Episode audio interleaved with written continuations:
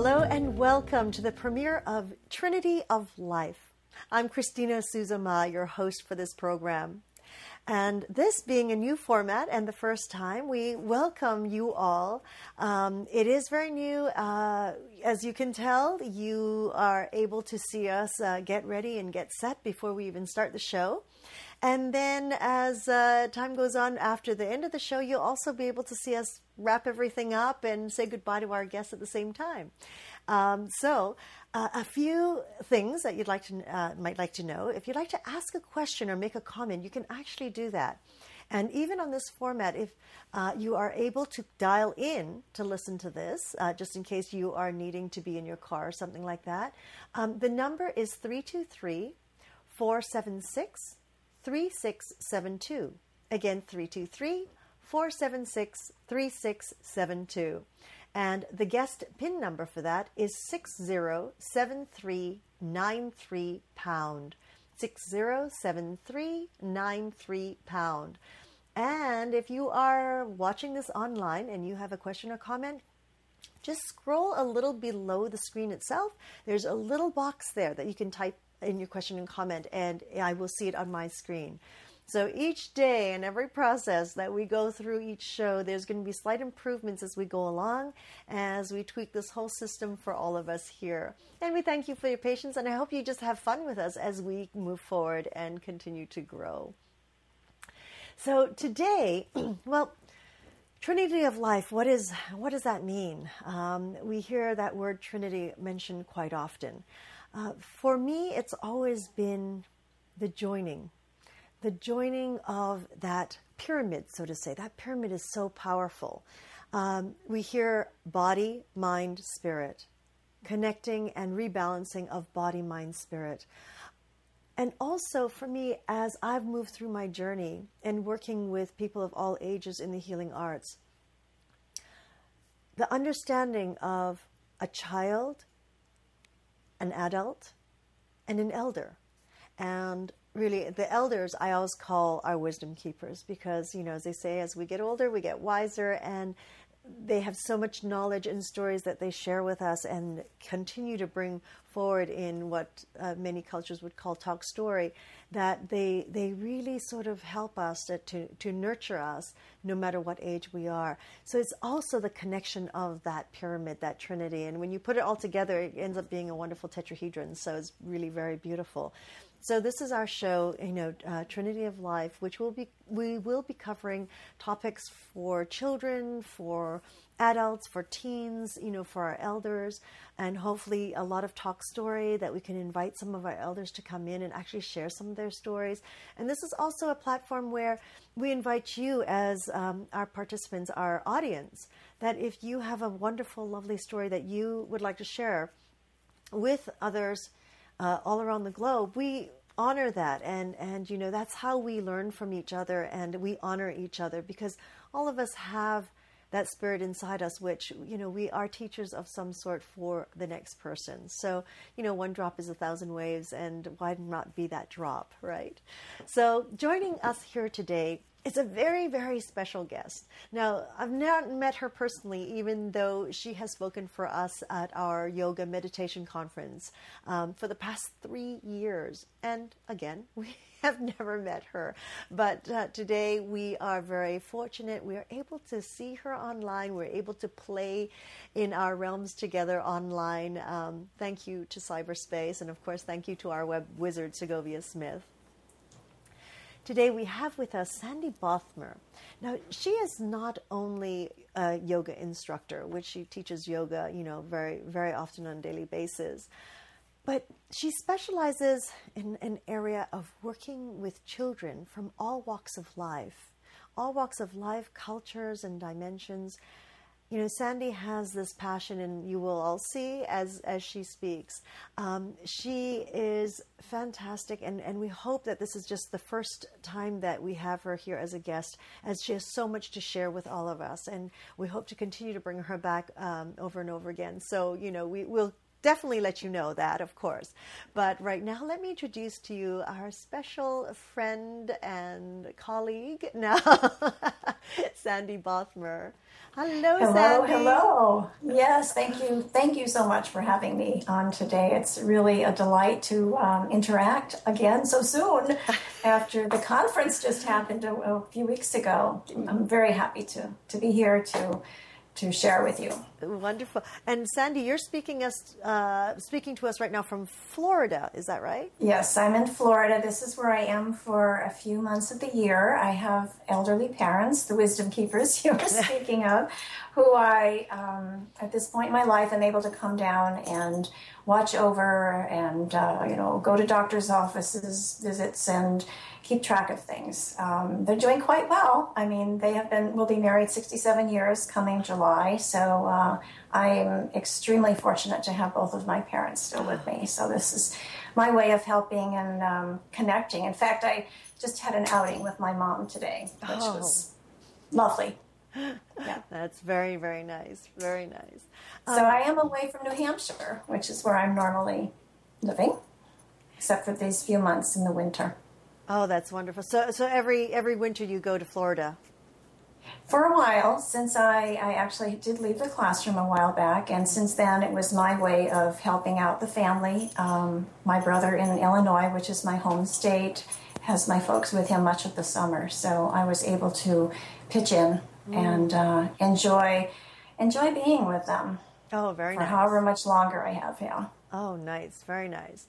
Um, so, Sandy, uh, now, now, so do you have everything set up in Florida as you do in New Hampshire, where you're able to teach in both spots as well? Because I know that you know we caught you in the middle of your going to a yoga class here and teaching yeah. another class there, and it's like, wow, right. she's leaving a living a double life every year. well, this year is a little bit different. I, I am doing a, a, service to my parents' community where I'm doing um, a yoga class for the residents in this community. And the people range in age from, I guess, you know, mid 50s. I have a 91 or plus year old woman who's coming to my class who's amazing. She's this little tiny lady and and she can get down on the floor, needs help with the chair to get up, but she tends to not use the chair. So I I have to work it so that those who need a chair have a chair there in the event that it's needed and then on the mat. So, but she is like on the mat and doing very, very well. So oh, I have fantastic. that. And then I, I, um, yes, I'm teaching another yoga class that's in a little studio next to a Curves women's workout place. And that just happened by accident. So this year I'm a little busier with that. I am doing some healing work also with someone that I have met down here. Oh my god! So yeah, I, it's not as full as it certainly is back in New Hampshire. Um, you know, it's part of it is, of course, being able to slow down a little bit, uh, which was certainly more my January. But then things started looking a little different in February. But I enjoy it. I a part it, it it fulfills me. It brings me joy. So I'm all into joy. oh, that's wonderful. Yeah. Can, we can feel it. we can feel it. Well, and it's how wonderful. I mean, so so you not only work with children, you work with the elderly as well, our wisdom keepers, and uh, uh, you are you've continued your healing work, like your Reiki work as well. Well, my healing work um, did begin with Reiki through the master level, as many people do, and um, I went on to some other trainings with um, Meredith Young Sowers, which was energy diagnosis work, and then worked with Dr. Lewis Mehl-Madrona, who is wonderful medical doctor, psychiatrist, Cherokee and Lakota. Mm. And so I did some Cherokee healing work with him. So who knows what I do now? It just happens. It's um, it's energy work. It's um, it's very much spirit guided, and um, it's very interactive. Um, and yes, I am doing some of that while I'm here, which is another piece of me. It's like, what hat do I wear today? You know, I got to check in the mirror to see who I am today. oh, how wonderful! Though you you can actually be able to sort of ebb with the f- ebb and flow of life, right? You're just moving with the flow of life and whatever comes in your path. Yeah, That's and I great. think that that that whole notion of being open to what presents itself mm-hmm. to me or, or, to anyone. You know, just being allowing things and being aware, having uh, an awareness of what might be coming your way. It may not be something you ever thought of. I mean, whoever thought I was going to be teaching next to a curves, I never imagined that. But I'm enjoying it because it keeps me using the languaging and um, and that's a good thing. Oh, Just to keep to keep it going because a, a, few months of not teaching does make a difference. Mm-hmm. So I'm, I'm delighted. Yeah. So it's a it's about um, just being open to possibilities um, and not having a set um, outcome. Mm-hmm. You know, just saying, you know, yes, I, I'm looking for, I'm looking to work with someone, or bring me someone who I can can serve in some way, and then who knows? That's yeah. what happened this year, so that's a good thing. Yeah. um, but but how wonderful though that um, uh, you are teaching beside the curves because you know that that is one form of you know the the physical body moving and hopefully right. as they step out of that building or that doorway and they see what you're doing in the next doorway and you know yes. they, it might compel them to actually attempt to find a different form of balance, a different modality of keeping the body in structure. Yes, I think you're absolutely right. I mean, we we need all those aspects, mm-hmm. and and the fact that they are seeing that this is the good thing, even though in talking with the person I talked with didn't really know much about yoga, mm-hmm. um, the person was open to the idea. Some people had asked about it, and so they decided to put that in with some other fitness kinds of things like Zumba, which is a lot of dancing fun, a little Latin dancing. But yes, we need to balance. So these are two ends of the spectrum, I think, and, and, and needed by everyone. Mm-hmm, mm-hmm, mm-hmm. Yeah. yeah. Um, Sandy, uh, th- what I really wanted to show the audience today was these wonderful books that you had written. Um, and uh, I have it right here The Peaceable Classroom. And this was her first, um, first version, first edition, yes, yes, yeah, first edition version. yes, and uh, uh, Sandy just recently, this last year, right, came out yes. with. A year uh, ago, almost a year ago. Is it almost a year already? Yeah, March March fifteenth. Wow, with March 15th. It's called um, Creating the Peaceable Classroom. It's she has completely collaborated in this one book yoga, music, movement, breathing techniques, centering techniques, meditation, feng shui. I mean, this is for children. this is for us to be able to work with our children in our classrooms and at home. And I really wanted to bring focus on this book uh, today, um, uh, Sandy, because um, it's so compelling. I mean, the excerpts that you've taken out of it uh, during for the virtual conference and and giving us those exercises, it is really so simple and um, opens and expands the child's mind and ours you know because yes. we get stagnant too and and I just found that it was so powerful that hence why you're with us today that I'd really like you to share it with a, a greater audience now and not just you know in our during our conference itself you know. So, mm-hmm. Sandy, what what compelled you to write these books? That's actually quite an interesting story. Um, for many years, I was an uh, an educator, elementary school. My last position was as a third grade teacher. That's eight year olds. Loved the grade level because I could be playful and goofy and silly in my teaching, and and they you know they weren't too sophisticated or didn't think they were too sophisticated to not join in the fun. So um, I also, um, during that period of time, along with my husband, was um, teaching at the University of Connecticut at their summer conference institute on gifted education. I think they now call it enrichment and learning. Many states no longer and towns no longer have a gifted, in quotes, gifted education program for those children on the higher end. Depends on where you live. I know New Hampshire, it's a few here and there. Even the school district that I taught in long ago let the program go, which was very sad from my perspective. Um, now, is that just thinking, because of budget cuts that they did that? Um, it had a lot to do, as I'm recalling, I may not be quite accurate on this, but had to do with the school board at the time felt that um, classroom teachers would be able to do that extra kind of um, teaching or, or, provide experiences in the type of work that a child at the higher end um, might need. Mm. So they and there and I, I, at the time I remember being astounded that um, parents were not up in arms about it. And there may also have been a budgetary factor. I, you know, I'm not really remembering that for sure, but probably there was some of that as well. But the t- the, the program disappeared, and I, for one, was uh, very welcoming to the teachers. There was one who did math and one who did uh, language arts to provide for some of the students that I felt needed something extra.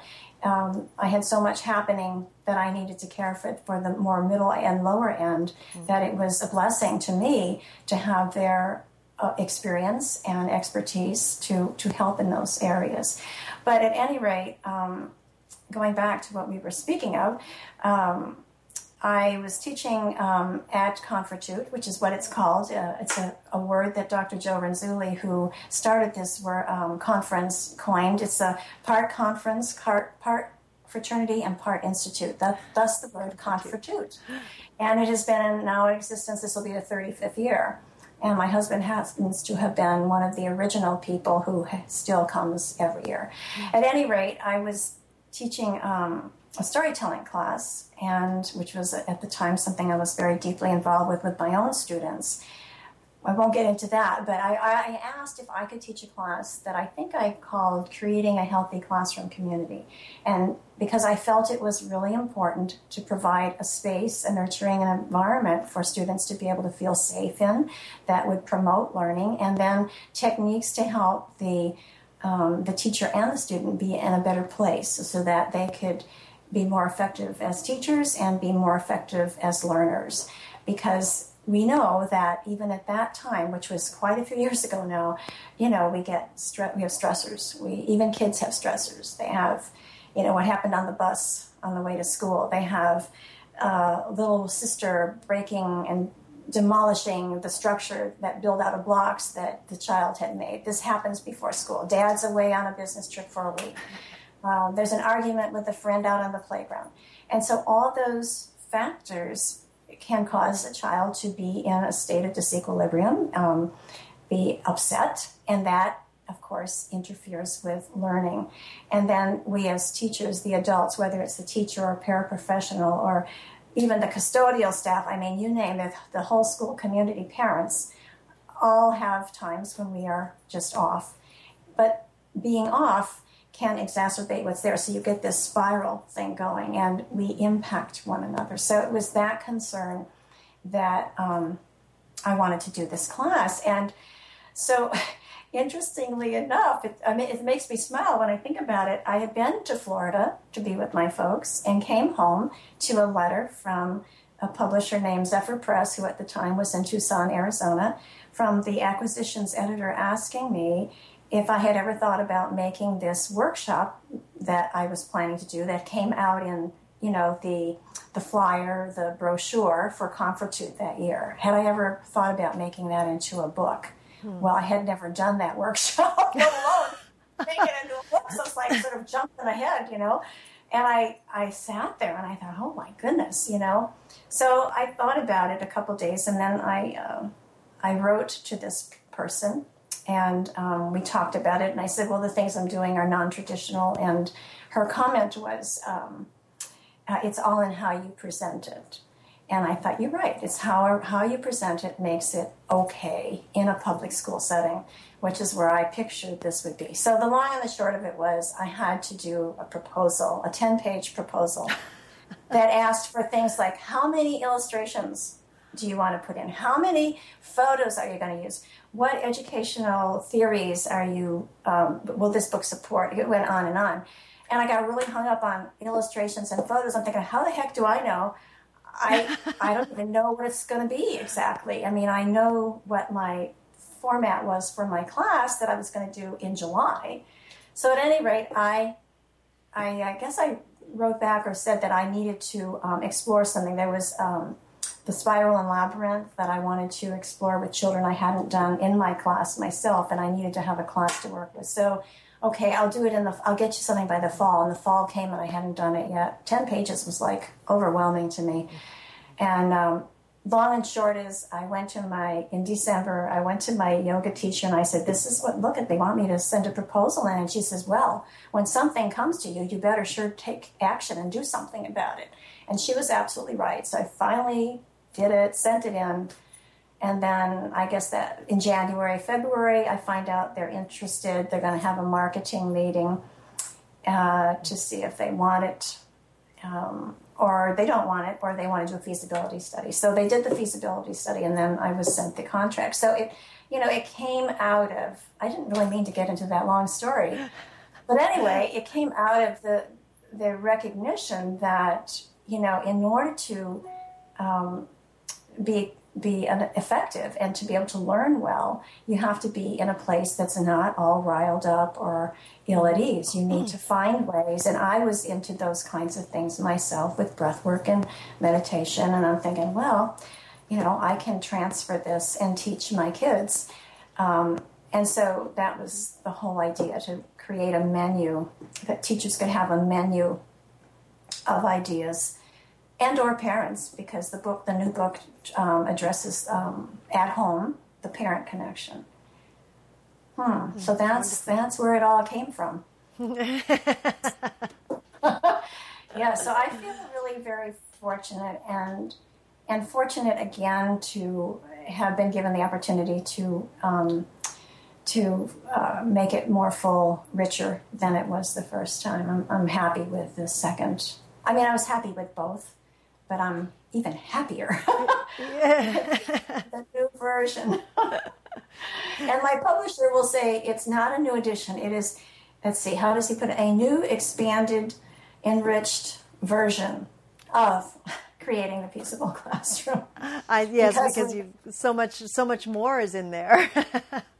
right, and and I really um, you know, things always get better the second time around. You work with things and you see how you can improve things. And it was really clear to me that it was important if I wanted to reach more people, which I did. Um, I wanted to have something for parents that they could connect to and bring it home. Uh, special education is a big piece of the, the school system, and you have those children that you can have those teachers uh, work with things in their own way, which might be slightly different than what you can do in a regular classroom. Mm-hmm depending on what the setup is.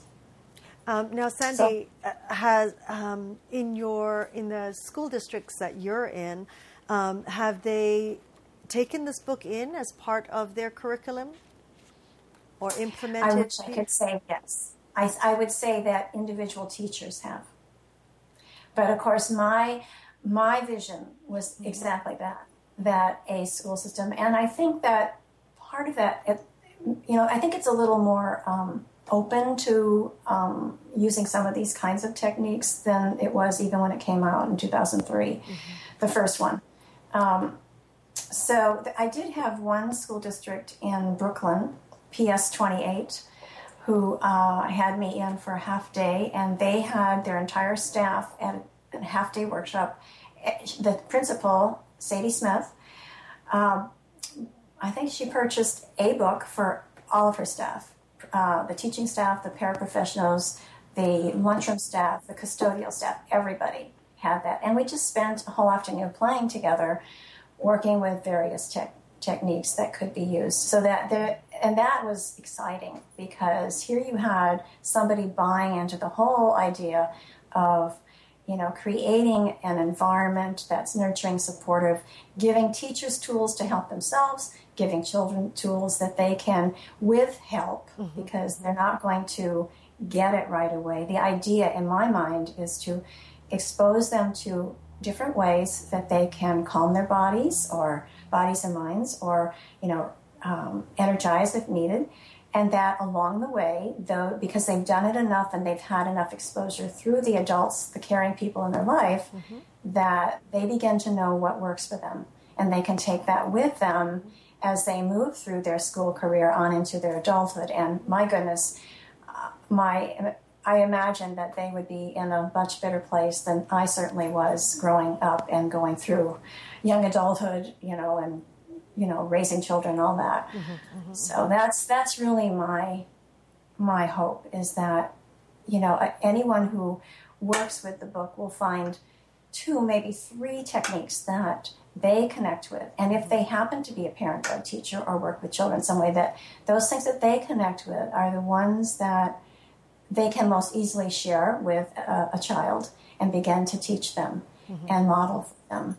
Um, you have to buy into it yourself first. You have to know that it can help you, and and that's all you have to do is say, you know what, I just tried this breathing technique, and when I get upset, it really calms me down. Let's try it. Especially with older kids that might think something seems goofy. You have to give them, you have to give a reason why it's going to be helpful to them. You know, like before you go out on and perform in the in the production, the school play or before you uh, go out on the on the field for your football game, or whatever whatever those things are that create um, attention and, uh, and anxiety in a student. Um, especially as they get older, to figure out what those are and know that there's a way that they can help themselves. It's really empowerment. Yes, yes, absolutely. You know, Hmm. Absolutely. Well, it, it's uh, what I found really magnificent was like during the conference when you did the the basically the teaching session, you know, for for the the young kids or children. Hmm. Um, my four-year-old came in and watched you, uh, listened to you actually, because we couldn't see yeah. you during the conference, and and I, it truly is like we as the parent need to be as silly and goofy and, and play it like that. So it becomes a big game and we're all playing together. We're here, I'm, I'm, I'm sure we're going to load these photos up on the site or these little clips of video on the site where he and I are both right beside my oh. desk following along with you as you're playing the instruments and we're doing all the movements together. And he can only audio vi- hear you. He couldn't right. even see you, but because, you know, I was partaking – well, yes. it really, he enjoyed and laughed and part, was partaking with me. And again, they don't need to realize it's a form of meditation. I think um, I so often run into people who say, I can't meditate. And I go, you know, meditation is, is not just about zenning out, you know, and, and being quiet and, and still. Meditation can be in something we do. Like, like, um, mm-hmm. quite often I, I, sort of help people who are, you know, were raised in a, um, religion or, you know, um, you know, the way they go to church and they say prayers or they do chants. I mean, that is a form of meditation right there. Um, right. And I know for certain individuals like myself, a, a, huge form of meditation for me is my cooking. You know, cooking and preparing the foods is that's one huge form of meditation for me where I'm almost into a trance state and, and as I'm, you know, prepping my foods and, and I'm mixing everything, it's it, there's um, there's a, a pattern in a sense that my body's working, but my mind has this clear stillness that yeah. that I'm also downloading and I'm and taking in. I'm working things out. I mean, it's such a beautiful state of being that that. So for a child. Um, they don't need to know it's called meditation, or they don't need to no. know it's called Reiki, or whatever name that that we have, you know, as adults for it. It's just all play, yeah. right? right. Well, especially with the little ones, you certainly do want to make it playful and uh, and and allow for their creativity, right. you know, to come out. And that's why when I did the sounds, it was like, well, how does this sound make you want to move? Mm-hmm. So even though you know there could be two kids together, but they certainly might move differently, right. and that's allowing them to experience their bodies in in a new way.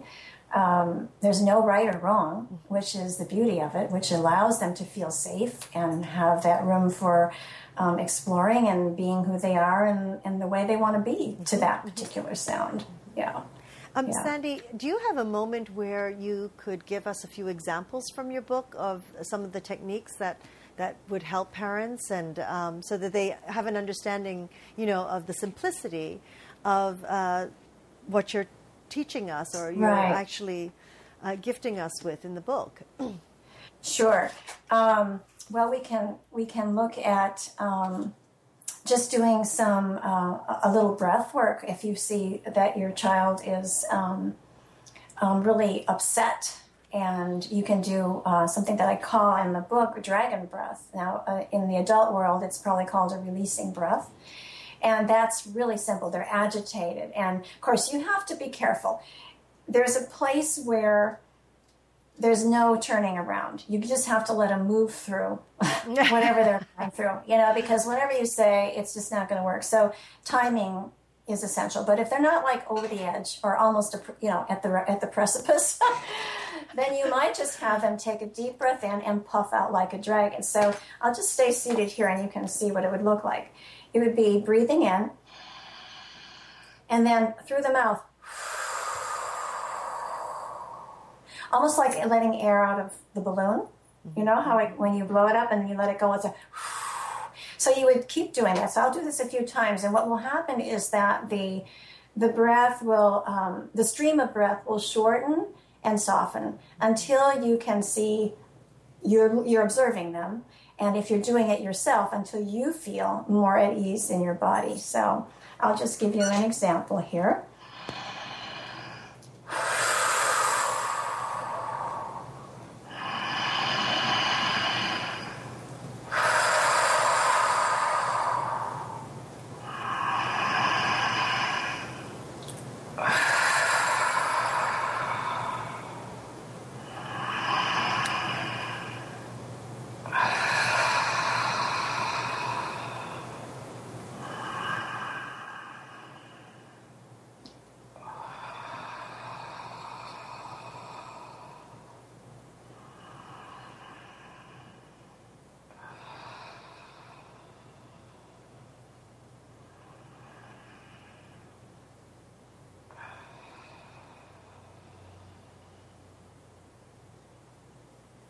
And so I'm just pausing to notice my body right now. To notice that's another thing I would um, I would ask them when they were done. How does your body feel inside? And they may not have words for it, but sometimes. Uh, did you notice how the breath softened?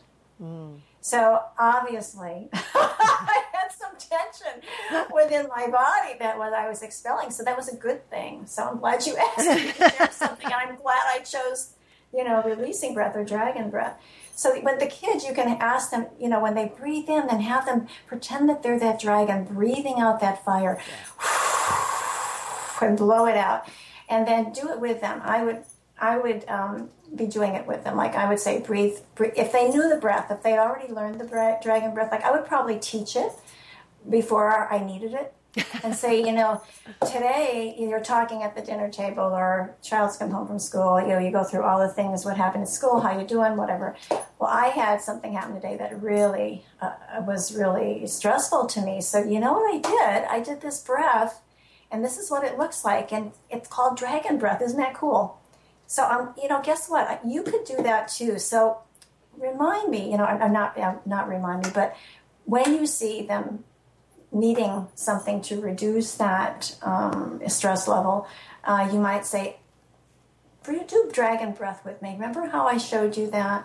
And then breathe with them. Take a deep breath in. I'd start and take a deep breath in, and then blow out your fire. Now that would be for a younger child and, you know, you have to see. I mean, three and four, it may not work. Maybe you just, maybe it would. You have to try it. It depends on the child and how you present it. But I think it's always good to um, talk about these things before they're actually needed mm-hmm. and refer back to yourself. And in the reference, I think it also helps to um, say why you used it. Mm-hmm. I used that. Remember that dragon breath I taught you? Guess what? I had to use that again today when I was upset about such and so, or I, I felt worried, or whatever the right words are, whatever the situation is, because that makes it more real. And then you're showing them through your words and your actions when is a good time to use it. Mm-hmm. So that ideally, down the road, that they'll have they'll be somewhere else where you aren't, and something happens that they get that feeling inside that oh yeah, I can blow it out. I can blow all that tension out, all that worry out, whatever the right word is. But it's it's a partnership, isn't it? It's working with. Yeah. So either as the parent or the caretaker, the preschool teacher, the after school teacher or the, the, the classroom teacher, the paraprofessional. Yes, yes. Yeah. And, and I also find um, with a lot of the different techniques, uh, what's interesting is how our children, and I think I, I remember this even when I was a child, um, how we are with our parents and how we are with our teachers and our ah. friends, it's mm. a whole totally different thing. So when parent is saying this to us, right, we're going, hmm, right? But when yeah. once we step out of the realm of home, we actually, yeah. I remember myself implementing things You know, just because it was different, I knew it was different, but you know, just wanting to be the opposition with the parent. Yeah, I know. Right? And that, yeah, that happens as they get a little bit older. Yes. I mean, they're pretty pliable. And that's why I think teaching some techniques at a young age might, you know, make that work a little bit better. Absolutely. You know, um, I was also just came to mind that with really young children, I have a granddaughter who gets really upset. I mean, she's either ecstatic or she's like really upset she's learning to work with her emotions a little bit better. But like with her, just having, you know, you, you could try humming breath where you just hum, you know, hum with me, Christina. Her name is Christina. mm-hmm. And that humming can then kind of quiet them, and uh, it's it's not having to think about blowing out. It's they know how to hum, and, uh, and, that would be uh, probably a, a good way for kind of a volatile child that's younger, perhaps. Right. Um, it's it's a matter of I think seeing you know what they connect with. I mean, some days it's just like in the classroom. Any classroom teacher can tell you that you can have all these different strategies to help manage your classroom. You have, you know, raise the hand when you hear the teacher's voice. Uh, raise your hand when you hear the t or eyes hear and listen or the chime or whatever you use they just don't always work. And so you need to have and a lot of it depends on in a classroom where everybody's at and you know what what the uh, degree of the discord is or the sound you know to make it work. Like sometimes i used to use a cymbal and um, and when they heard the cymbal they they were they knew that that meant to be still because if, if it was really a you know that was a louder sound. Mm-hmm, mm-hmm. Uh, and it wasn't my voice and sometimes using the voice is not right right at least right. in a classroom is not going to do the trick because they're used to the voice. Yes. And raising the voice trying to get over them is probably not a good idea. Yeah. I, I agree. From my view. I completely yeah. agree sandy. Um, uh, we actually have a comment that came in Oh. Um, and uh, so, just to remind everyone, if you're watching this stream, there's a little box underneath the screen, if you just scroll down a little bit, where you can type in your question or comment. So, uh, we invite you to do so, of course. Um, and we have here a uh, comment from Cindy. I think that having the dragon breath prepared during a non confrontational moment is a great idea. I've tried similar things when they are upset, and it just never works. yeah, yeah. Right. I think that's probably because the child is so into what's going wrong for them. You know, they're so into the emotion of it. They, there's no reasoning with them. You just mm-hmm. can't do it. And so I, I I'm glad you agree with me yes. because I think it is a, a, good solution. And and then when you when you are done with the the uh, outburst, um, when things have come down, I would even say sometime later, you can say, "Wow, you! I noticed that you really were upset today. Can you tell me about that?" Yeah, can you tell me about that and see where that goes? And and then I I I really believe in trying to find out um, what's going on inside the body to help them begin to have an awareness of the sensations that are happening. So wow, when you were really upset today, what was happening in your body? Do you know? And, and see if they can tell you with words, maybe not. Uh, if they can, then say, well, where was that feeling in your body? And have them point to their belly. A lot of times it's the belly, mm-hmm. the heart, the head. I mean, those seem to be the places where it's going to live. And um, and then show me, you know, can you describe what that felt like? And if they can't use words to do that, just show me. I can remember asking a student, well, actually, this was a private client um, who was on the autistic spectrum, how it was in school for him. And this is what I saw. Wow. So, how can a child who has feeling that inside their body be able to attend, focus, and learn? Mm-hmm.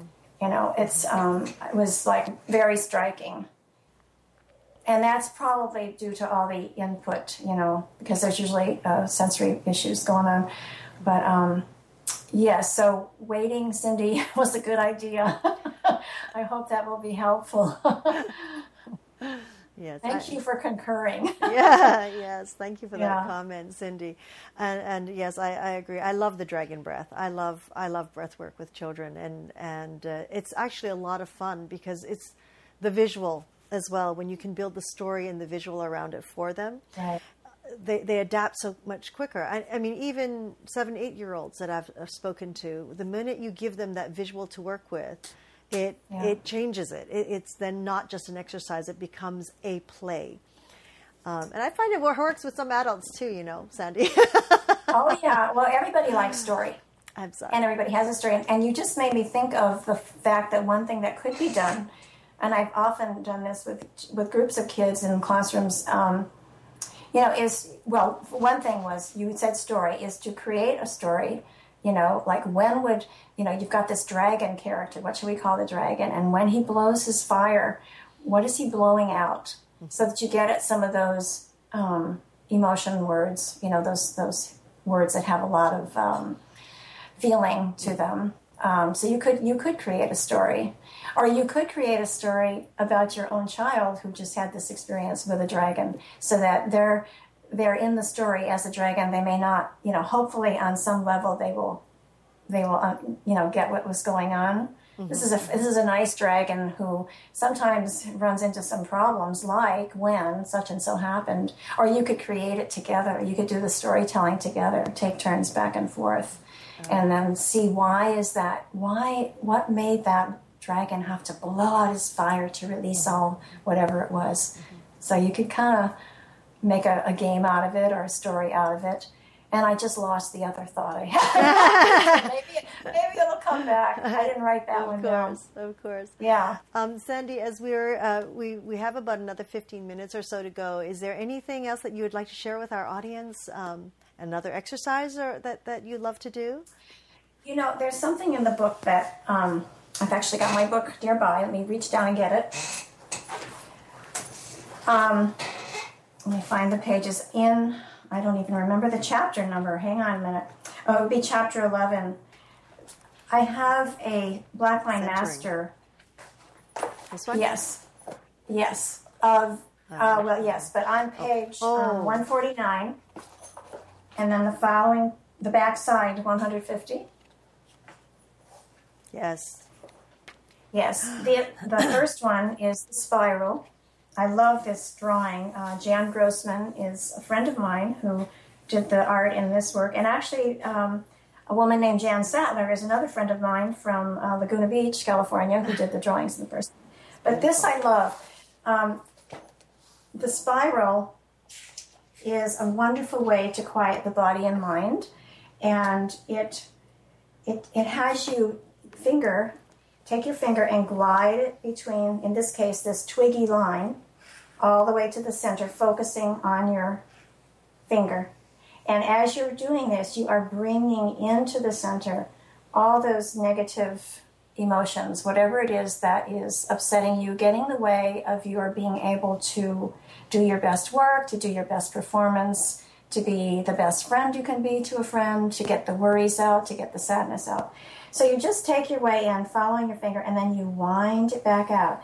And I can tell you that this has been a successful tool for a lot of kids in a lot of different ways. And one of the ones I'm thinking of in particular um, was a, uh, a fourth grade child in a friend's classroom who told me he had been having difficulties with um, uh, uh, math math quizzes and tests. He was getting in the 40th percentile. They happen to use percentiles there as their grading system. And so we decided that he would try using the spiral. So he took the picture, uh, the, the copy, because this is a Blackline Master, and had it face down, um, taped to the end of his desk, beside. And when he needed needed it for um, tests or quizzes in math, he would flip it over, take a deep breath, finger walk to the center, following it with his eyes, and then finger walk out, flip it back down, do the test or quiz, and then he started getting into the 80th percentile in his math and quizzes. So his test anxiety really, really diminished mm. by breathing and then doing that. Now, if this is introduced to a group or even to your own child, um, it's I think important for, to let them play with it for a while. And the idea is not to go as fast as you can, but that's what kids want to do.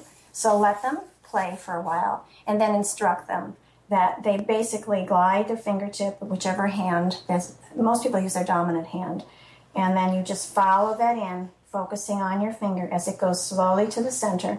They can pause in the center if they choose, and then what they're doing is they're taking in all that test anxiety, all that worry about, oh, am I going to know the answers? Am I going to remember how to do that computation? Am I going to remember um, the names of these kind of triangles? Whatever the curriculum is, mm-hmm. they bring that in. They bring that worry, that that um, ill at easeness in there, and then come back out. And so the coming back out is coming back refreshed um, in a new way, having released what was bothering them. Um, the school nurse in the building I worked in, which was a K kindergarten through third grade building, used to put this on her wall in her treatment room. And when the young children came in from the playground, you know, they cry and they cry, and you can't understand a word they can say. You have to get, they have to stop crying before you can find out what's wrong. Um, she would say to them, you know, Susie, just go over to the wall and take your finger and follow the path all the way into the center and out again. And they would do that, and the tears and crying would subside enough so that she could talk with them and find out, you know, what happened, where were they hurt, you know, all the specifics that they need to do. Um, so it was a helpful tool in, in that regard.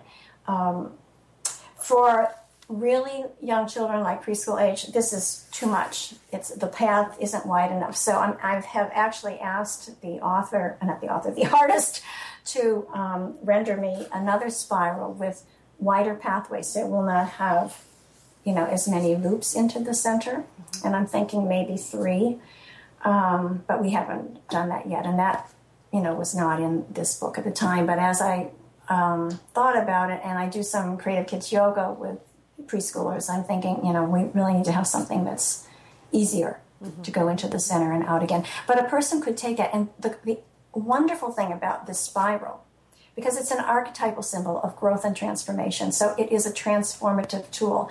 And if children, I remember um, working with some first grade children in my former school, and we talked about it. And some of them told me as I went back that they didn't have the spiral at home, but they knew how to make it with their fingers. So they did it on their pant leg during school, or no, maybe not at school, but maybe at home, on the bedspread, on their carpet, which has a nice texture which is really, really nice. Um, I have had private clients who sometimes have trouble sleeping, getting to sleep at night, the children. And so we put it on the wall. If their bed is against the wall, they can just turn on their side and follow it around into the center mm. and out again. And uh, so there's, you know, a lot of different uses, and they don't have to have the paper. Mm-hmm. Now, I'm going to put in a plug for a friend of mine in, in Barrington, Illinois, whose name is Neil Harris, and he creates, I don't happen to have one in Florida with me, but a wonderful wooden labyrinth. Because the labyrinth is the other figure that I mentioned in the book, which is much more complicated. But um, the the wooden labyrinth is wonderful because it has a nice feel to it as you go around the center. It's a, it's a Cretan style labyrinth that I use, primarily because I think it's easier to follow, and um, it looks a lot like the brain. And you know, we, when we're doing this, we are actually crossing the midline, which is a good thing to let both sides of mm-hmm. the um, brain connect and communicate with one another, which helps in uh, improving learning.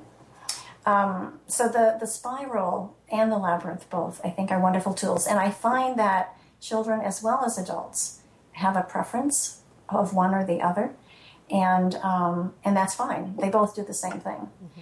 I, I will say I had only one um, experience in a classroom, and it happened to be my friend's classroom, uh, where a child was doing.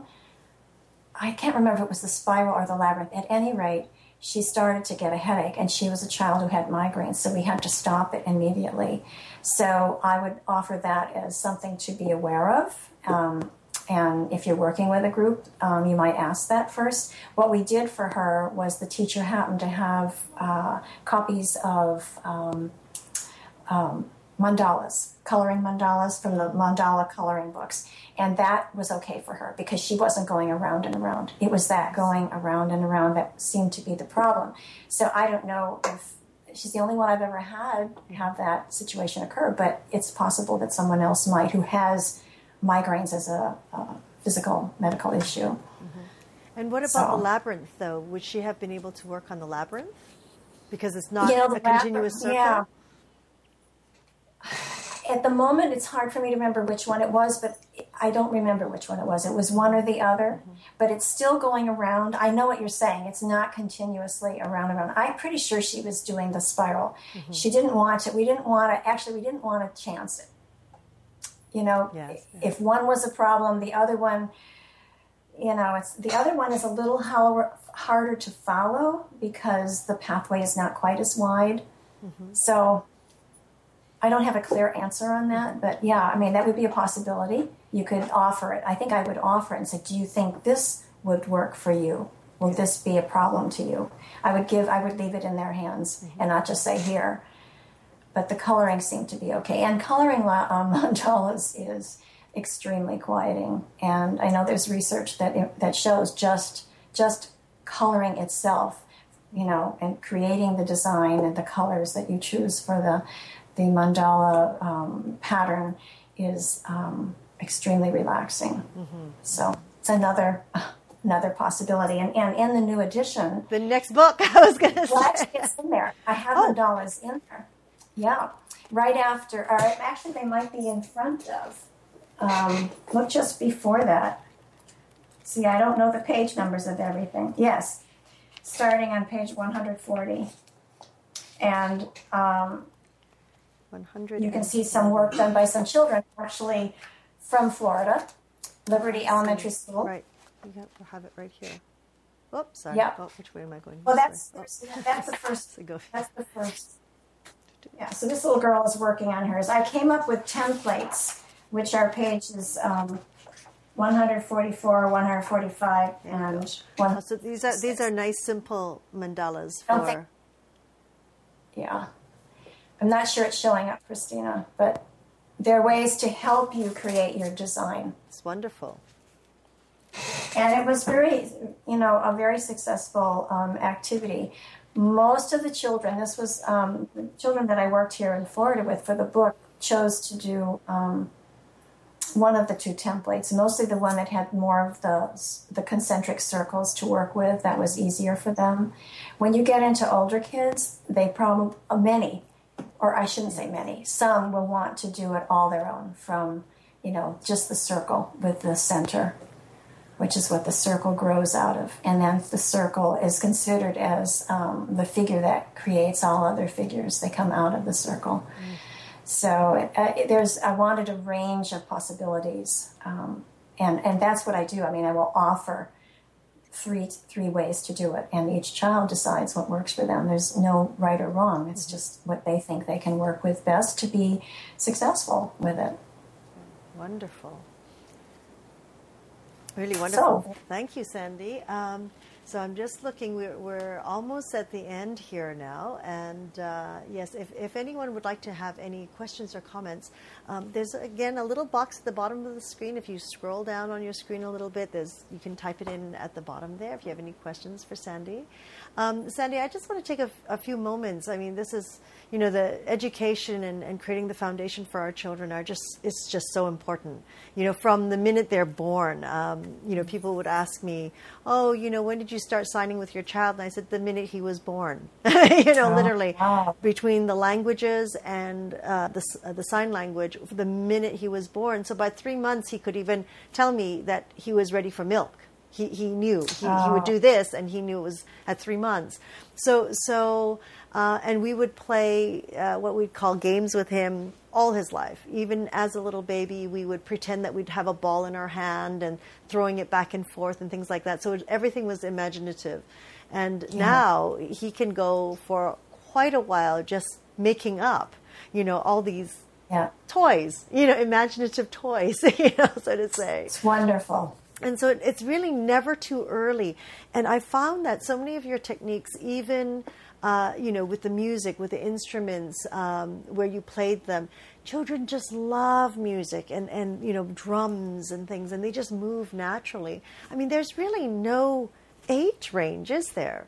I don't think so. I think that it's innate in all of us. I mean, all of our development as we after birth is all about learning to move. It's it's all um, moving muscles and doing head to tail and you know using the top part of the body while the bottom part of the body is stable. Think of the child walking around the, the coffee table, you know, mm-hmm. um, and and actually that a lot of that um, is part of Anne Green Gilbert's work, who is out of Seattle who does um, brain compatible dance.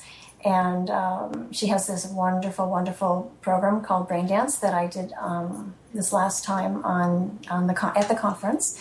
Uh, mm-hmm. So yes, I mean, movement is part of learning. I mean, we have to go through these different stages. But the good thing is that you can repeat um, some of these movement patterns that are are part of our developmental process, even when you're older, and help make improve the connections. Mm-hmm. You know, they you, you hear about children who do not crawl and how crawling is so important for learning to read and being able to read well. So if a child missed that stage, you know, by doing some of these patterns, you can help um, uh, improve that particular connection.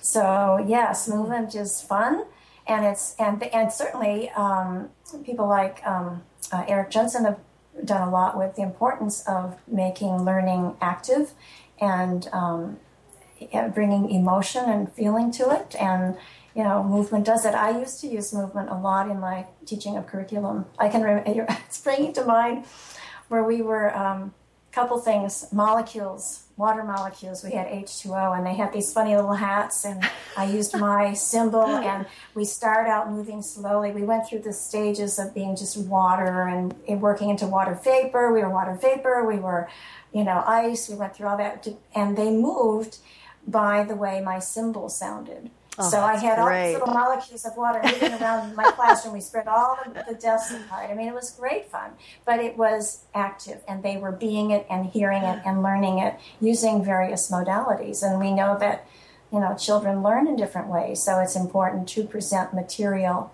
in more than one way.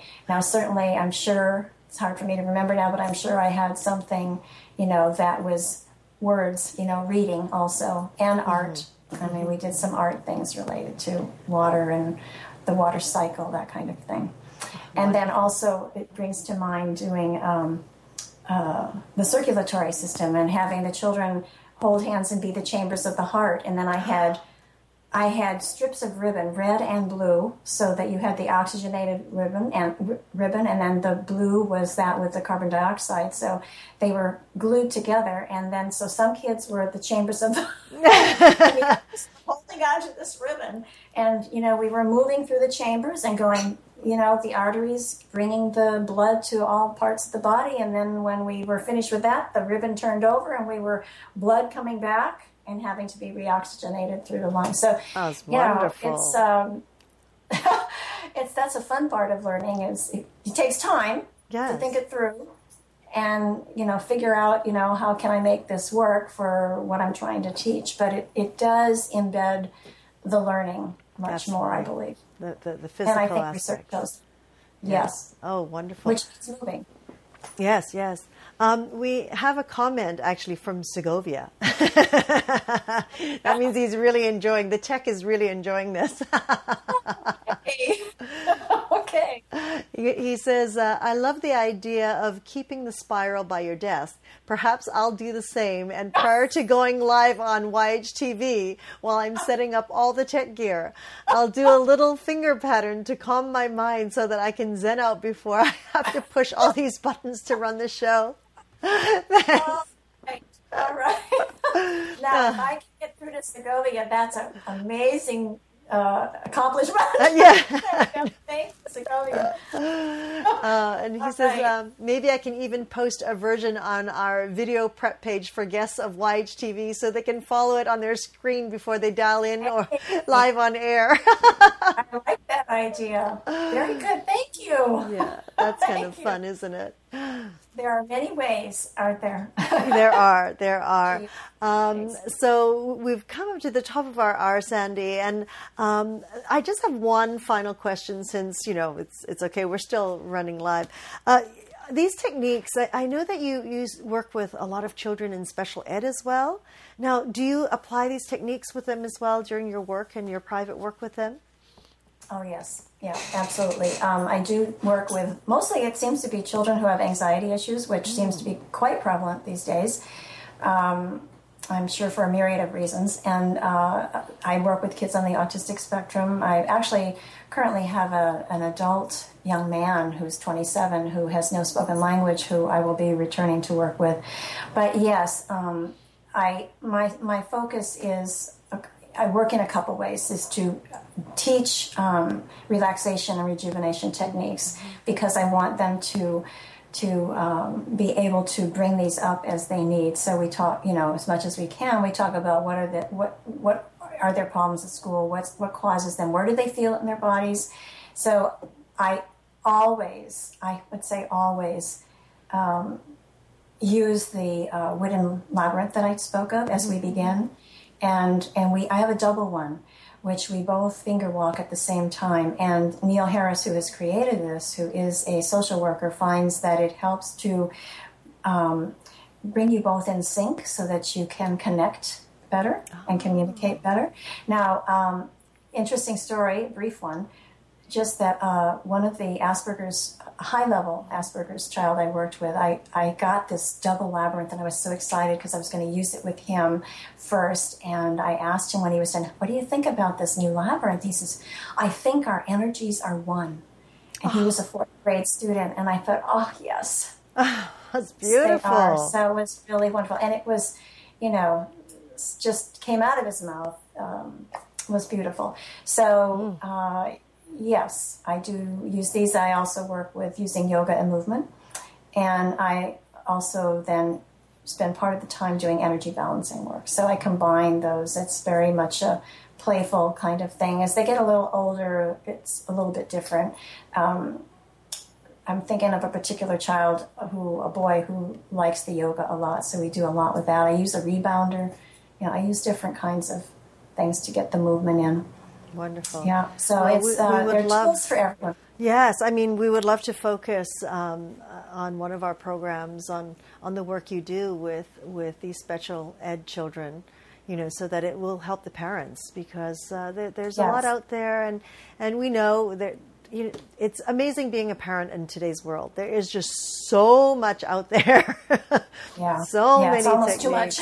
Yes, yes, but Yeah. you know, as you as you know, you know, we we try to find balance in other ways away from medication and you know, Yes. homeopathy, uh, natural herbs, oils. Uh, that's sort of the direction that we always um, support parents in, and. Um, Yes. so now, if uh, we would love to have you back to be able to speak more on the movement of uh, and how you we could basically work with um, you know children that have you know special needs of any sort.